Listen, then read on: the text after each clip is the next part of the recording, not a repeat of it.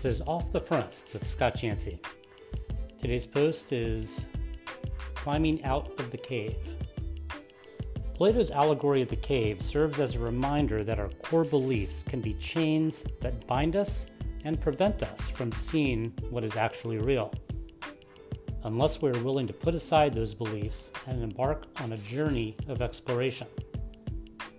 Many individuals and organizations aren't aware of the chains that hold them back.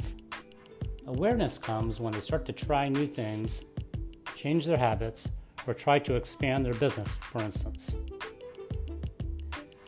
Climbing out of the cave can be liberating, but is not for the faint of heart as you come face to face with possibly changing your belief systems.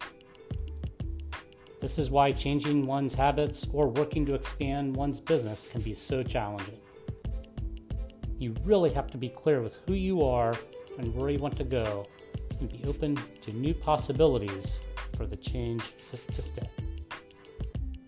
Thank you for listening.